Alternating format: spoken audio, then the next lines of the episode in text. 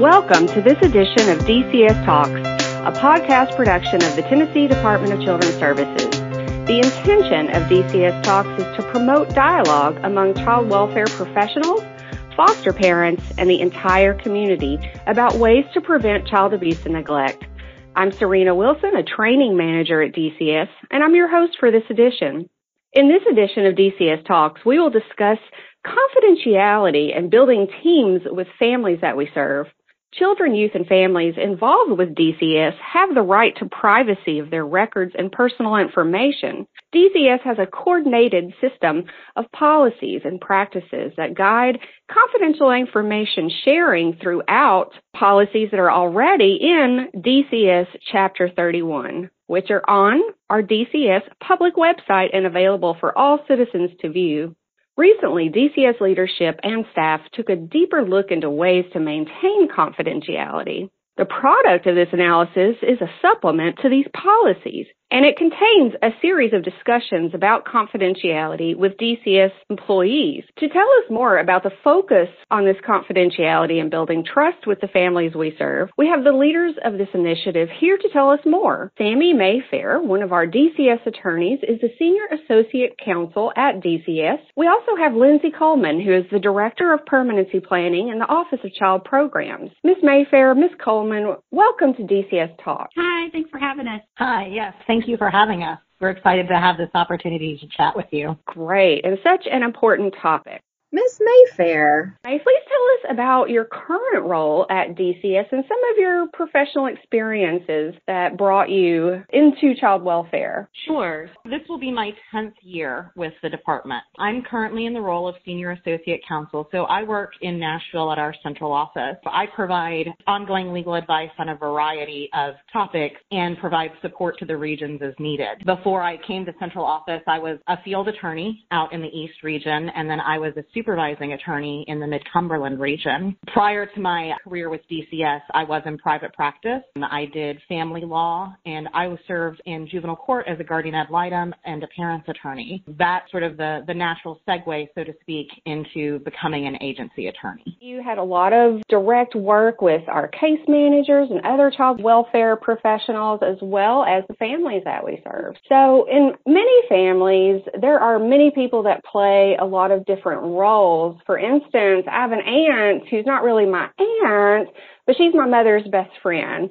And while she is part of our family, she is not related to me biologically. Could you tell our listeners why a legal definition for the legal status is actually required to share information at DCS? Sure. The reason we have to identify the legal status of the individuals involved in our cases is because that determines what information can be shared with those persons. Under state law, federal law, and our own policies, you have to meet certain criteria to be able to gain access to our confidential records. All of the records at DCS are confidential. There are a number of other confidentiality statutes that come into play. Knowing the legal status helps to determine what information may be shared. An individual, for example, the aunt that you described, they could be considered an other involved adult, but because they're not a biological relative, that does impact their status and the information that we could share with that individual if a parent wanted to invite that individual into the child and family team. Similarly, too, with the parents themselves, we have to determine the legal status of that parent to determine what information we can provide.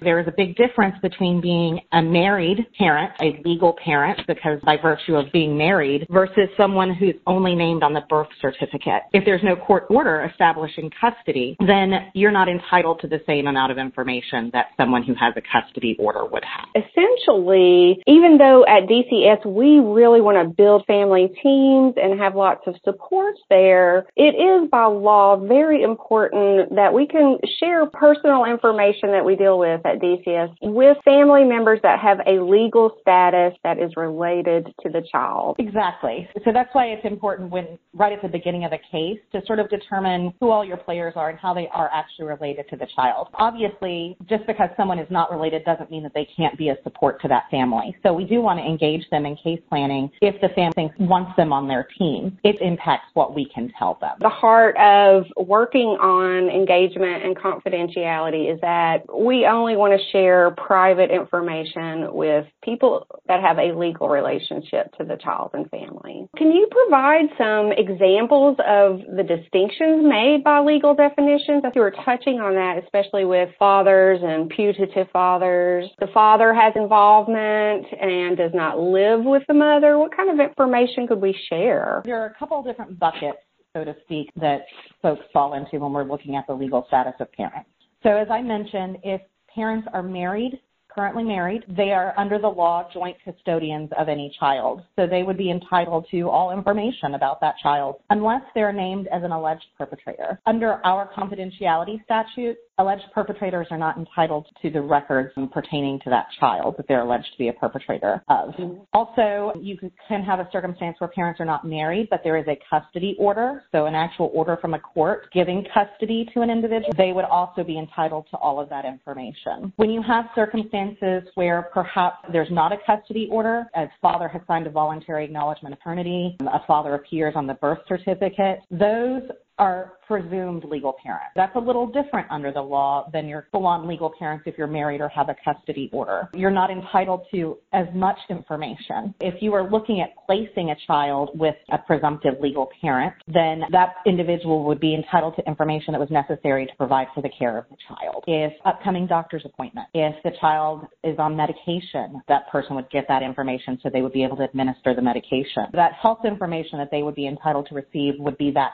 specific around what would be needed to care for the child. They could also have information regarding the DCS involvement. You would have to respect the HIPAA privacy rights of the other parent. So they would not be entitled to information about mom. Right. If we're looking at thing with the father that's on the birth certificate. Now, there's also a third category, which is an alleged father or sometimes called a putative father. That's someone who's just been named as the parent of the child but hasn't done any steps to be established as a legal parent. That's a circumstance where maybe mom says, well, I believe John Doe is the father of this child, but John Doe is not on the birth certificate, has not signed a voluntary acknowledgement of paternity, or has not gone to court to establish parentage, then that is an alleged father. And so they're basically treated under the law like another involved adult because they don't have those legal rights to information about the child unless we were looking at placing the child there. However, they do still need to be involved in the case because they have been named as an alleged parent, and we have an obligation to work with those individuals as well. But we could only share limited information of our involvement, inviting them to a child and family team meeting, inviting them to the court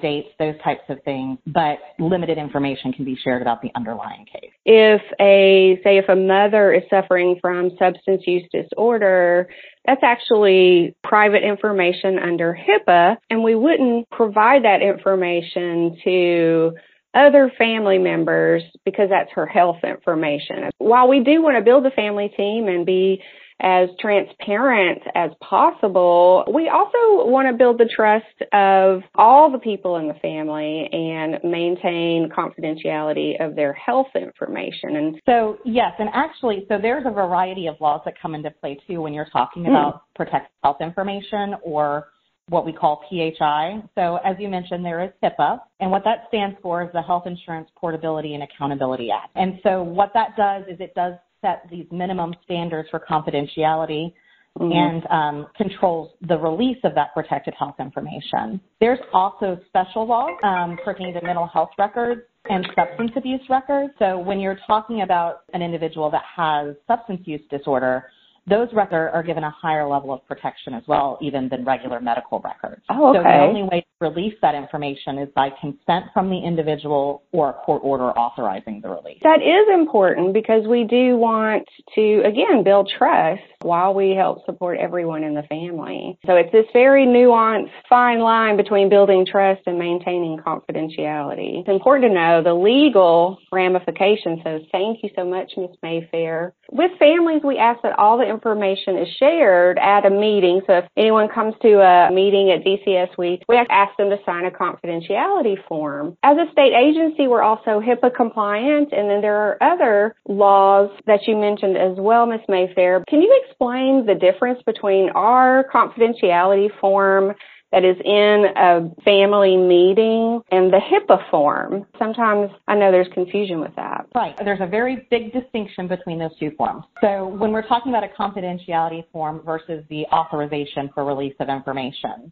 under state law, all of our records, as I mentioned, concerning reports of child abuse and neglect are private and confidential. That confidentiality form is to allow us to discuss those. So even those folks that have a legitimate reason to request the information, example, a non-perpetrator parent, under our statutes, they are only entitled to a restricted access to records, if at all. And so the confidentiality form allows us to discuss the case and that all of the parties are agreeing to maintain the privacy of the information discussed. So since they are receiving that access, so to speak, to confidential information, they're just agreeing that they're going to maintain the confidentiality of what they've been provided. The authorization form is different because that is a specific release of information form that is required under HIPAA, because you do have to have a proper authorization to release or to disclose protected health information.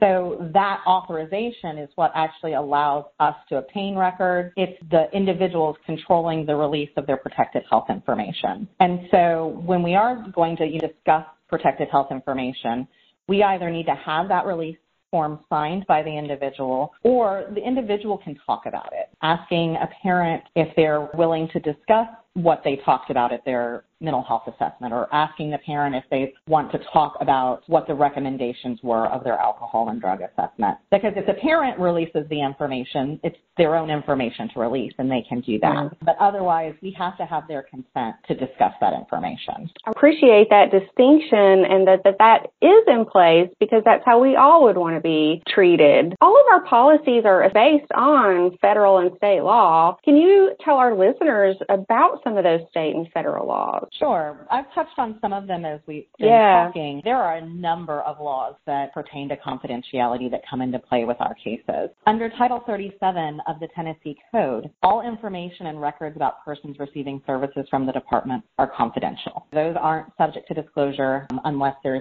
an exception that exists in the statute. So that's all of our records. So that's the child abuse records, that's the foster care records, anything about a child or family receiving services. As we've mentioned, there's HIPAA, which does establish those minimum standards for confidentiality and the release of protected health information. There are specific statutes pertaining to mental health records and substance abuse records regarding the higher level of protection for the dissemination of those records, and that applies to anyone 16 or older. So if we have young adults that are in custody that may be receiving mental health treatment or substance use treatment, if that child is over 16, that child has to consent to the release of that information, or we have to have a court order authorizing the release of that information. As I mentioned, if you are named as an alleged perpetrator in a child abuse investigation, you are not entitled to records about the alleged child. One thing that's also very important is we have multiple statutes that protect the identity of the referent of child abuse. So if the individual that has made a referral to the department with allegations of child abuse or neglect, that is confidential and cannot be disclosed. It is a crime to release the name of the referent in a child abuse investigation. There is only one very limited exception to that, and that is when there is a specific subpoena, not even just any regular subpoena we get. It's a very specialized process and a very special subpoena that has to come for that able to be released. We never release the identity of the referent. And then with our children who are older, under Tennessee law, if a child is 14 or older, they're presumed to be able to consent to their own medical care. So if you do have a circumstance where maybe a 15-year-old consented to receive medical care, they control the release of the records. So it's important to see who consented to the treatment, because that's who you really have to obtain consent from. So if mom consented to a child having treatment, you may need to get mom's consent to get records. If the child consented to that treatment, you would have to get that child to release those records. There are also some statutes that allow healthcare providers to treat minors without the consent of a parent or guardian, and those are going to be around substance abuse treatment and some birth control and reproductive health services. And again, if a youth receives those services, the youth, based on his or her own consent, the youth is the one that's going to control the disclosure of that information. There are two other statutes that I just want to mention because they play into confidentiality and privacy as well. There's an act called FERPA, which is the Family Educational Rights and Privacy Act. And so that actually protects the privacy of student education records. Those records, you have to have a release of information to get students' records unless there's a health or safety emergency that allows the school to release those without the consent or a subpoena. And we also have the Foster Parent Bill of Rights in Tennessee, which statutorily entitles foster parents to receive certain information about children being placed into their home, both before the children is placed to make a determination about whether or not to take the child and after the child is placed. So that allows us to release certain information that we wouldn't otherwise be able to release, but because there is a statute that authorizes it. Even though I've heard about these different laws that you described, knowing that you and your staff are there and are a hub of this information for us is really incredible, because if I do have questions, because I'm not an attorney, then I know that we have excellent legal staff here at DCS that can help us navigate those waters. So I'm glad that y'all are able to consult with case managers and other professionals so that we maintain legality with providing these protections to children and families at DCS, and want to encourage all child welfare professionals to use the resources of our legal staff. So thank you. And I was just going to say that if anyone, for our DCS staff, if you ever have a question about whether or not information can be disclosed or released, please reach out to your legal staff, because that's what they're there for, is to help you navigate that. There's a lot of statutes that come into play, and it's very fact-based as to whether or not information can be released. And so one fact can change whether or not we could provide a record to someone. That's why legal is there, is to help navigate those conversations and help make those decisions. As professionals, it's our responsibility to be aware of them, and we know the basics of them. But when, like you said, there are very specifics that could change the outcome, we always just go back to our legal staff and ask those important questions to make sure that we're following statute. Like you said, there's a lot of different laws associated with confidentiality. Maintaining confidentiality of the families that we work with is the law, but it's also important for building trust with the families served at DCS. And Lindsay Coleman is a master's level social worker who is a leader in this initiative, and she can let us know ways about maintaining confidentiality as also a way to build respect and trust with the citizens we serve, which is equally as important as those legal protections. Ms. Coleman, thank you for joining us. Could you tell our listeners about your role at DCS and some of your experiences as a social worker? Hey, Serena, thanks so much for having us. I'm going on my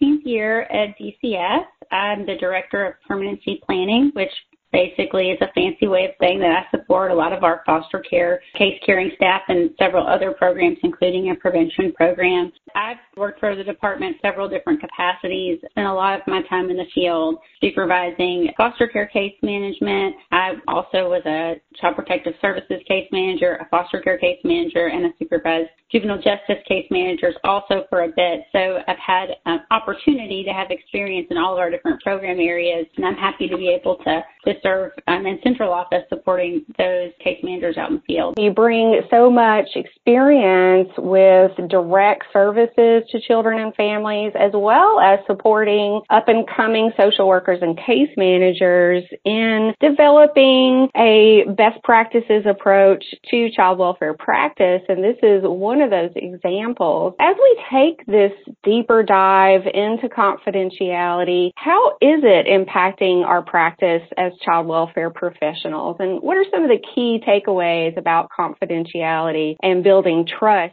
Sure, that's a great question. I think that for me, the main takeaway is to really be thoughtful about the information that we're sharing with other people. When I first became a social worker, even in family meetings and sort of as that advanced, you shared all information. So it was, quick and dirty of everything that was going on so that you could make good decisions to keep kids safe. But I think that there's a different way of thinking about that now, and that we really need to be thoughtful about what information we're sharing, how we share that information, and really seeking parents' sort of input and permission and sharing some of that information. And it really goes back to engaging the family right on the front end, having that genuineness, empathy, and respect, helping them really feel like you're there to resolve an issue and to help the family move forward together rather than to punish or to blame or to sort of accuse. And I think that even in situations with Child Protective Services where you're doing a removal or things like that, you know, you can have honest conversations with families. I think about a situation when I was in the field where I had having to do a removal because the family had tested positive for a variety of different drugs and we couldn't find any other relatives. And we worked together through that. We came back to the office. We had a meeting, child and family team meeting, and I was just very honest, like, help me come up with another solution. Like, we can definitely get you some treatment, but help me come up with a different solution. And even though we ultimately had to do removal, that family understood. They weren't happy about it, obviously, and were sad, but they understood that I was really trying to keep from having to do that and that I really wanted the situation to improve for them. So talking about a drug screen or talking about A&D treatment looked a little different for her than if I hadn't spent the time really talking through it with her. Now, that's obviously just a great scenario where families understand you have to do a removal, and it doesn't always work that way. But I think just thinking about and engaging somebody, treating somebody the way you would want to be treated really is important, and then understanding who's in the family, what the dynamics are, who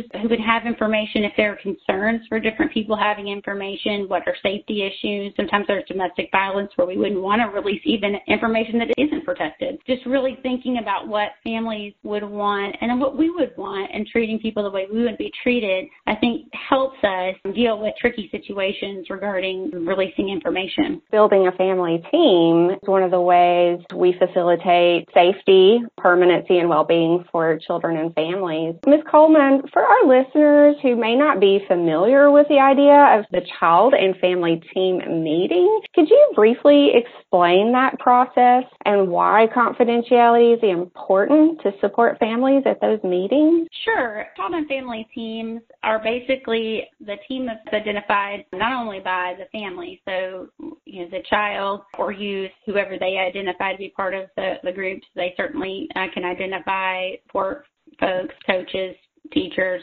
church members, or whatever that they would like to be part of the team. But also we have parents, all of their informal supports, any relatives we can bring to the table.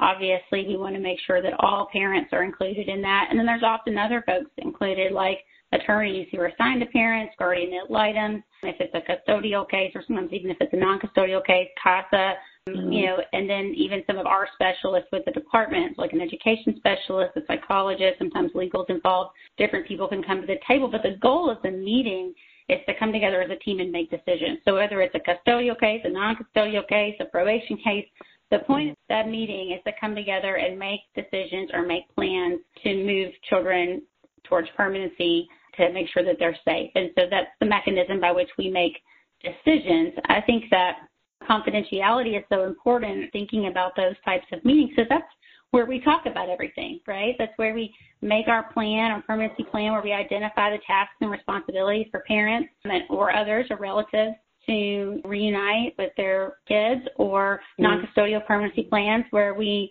make service recommendations to keep children out of custody with prevention services. And so we're talking about services in those meetings, right? We're talking about services that are protected under the laws that Sammy was talking about a little bit earlier. And that's why that is such an important part of this process, is figuring out how do we manage sharing information when so many different people are at the table and we could potentially be needing to talk about some of these things. And I think that the answer, a lot about this, and I think a lot of the answer comes with doing that preparation, doing that prep work for the child and family team. So meeting with families and really explaining, like, this is what this meeting's for. These are the people who are going to be there. Do you have concerns about this? Because we're going to be talking about what we think some of the safety concerns are, and that sometimes could include sharing this piece of information or that piece of information, and do you feel comfortable with that? And talking about that, and then making decisions with legal based on that. Because like Sammy was saying a little bit earlier, one fact can change if we're required to release or not release. And I certainly don't want to try to go through a bunch of different scenarios where that could change and what could change that in every situation. But I think I know that our legal folks can manage that. So we have a conversation with our families before so that we know, like, gosh, mom doesn't really want to share this. And so I can go and say, hey, to my local attorney and say, hey, you know, mom doesn't want to share this information. What do we need to do here? This is why. And maybe even make some suggestions. So maybe we can say, okay, you know, what are your concerns about sharing some of that information? And maybe it's that the other parent's invited somebody that one parent doesn't care for. And so then you are creative about having your meetings so that the family does feel comfortable in sharing information. So I think that it's really about doing that preparation work with families, talking about what we think we're going to be talking about, saying, hey, this is information that we typically would share. You know, do you feel comfortable with that? Do you have any concerns about that? And sort of fielding those before you get in the meeting and think, oh, gosh, I really, I don't know that I have totally discussed this with the parent to say whether or not I can share this information or not. To prepare everyone and tell them what the intention is to understand everyone's concerns. I would want a plan in place to protect my dignity and my health information. So that's a great way of supporting our families and building engagement and facilitating the process, because we're there to promote safety for the children. Ms. Coleman, you have been with the agency for 18 years. Our agency is always changing, and this may represent somewhat of a change in practice. Do you have any recommendation or ideas for case managers as new changes occur, ways to integrate the new changes into the current practice and let go of old practices that may not be contemporary? You know, we continue to evolve as an agency, as social workers, as time goes on. I mean, I know over the years, sometimes something comes up and I think, oh gosh, I can't believe we would be doing that. And then, you know, a year later, I think back and think, I can't believe we never did that, you know, before. So I think that, you know, the good news about social workers in general, I think are open to change, right? I mean, like we believe in change. If we didn't believe in change, we wouldn't be doing this work. So that's the good news, I think, of this population of employees. But I think just being very open about it, and then also thinking about, I think almost everything that we talk about when policy changes or make adjustments, I try to put myself in the position of what would I feel like if I was this customer? What would I feel like if I was this person? How would I want to be treated? And then act accordingly. So most of the time we make a change like this, not really so much a change. I think we noticed that maybe not everybody was having the same process of sharing information. And so that's one of the reasons why Sammy and I had suggested to talk about this with staff. As this is happening and as other people get on board, sharing with others, gosh, you know, would you want that information shared? And just talking about it in that way, I think really makes it real. And it makes it really, I mean, the reason why we make decisions is because we feel like it's in the best interest of our customers, both internal and external. So I don't have a problem with my peers calling me out. I don't think that they have a problem with me doing the same and saying, gosh, you know, I mean, how do you think you feel if that was you in that situation? And just trying to reframe a policy change to it's really more of a human change. How do we be human instead of, you know, the big bad social worker that's trying to make life changes for families? So that's my recommendation. I don't really know that that's based on any kind of theory, but it's just my personal opinion. I think if we treat people the way we want to be treated, and then we talk about policy change in that way, that's the reason why we're doing this, then it makes sense. As I've listened to both of you speak today, I can't help but to think about the golden rule. Sammy Mayfair, Lindsay Coleman, thank you both for sharing your time and your expertise and taking a deeper dive into confidentiality and building trust with children and families. Thank you, listener, for your interest about building trust with families through maintaining confidentiality. Please join DCS Talks again to hear other subject matter experts discuss ways to advocate for children and build resilient communities.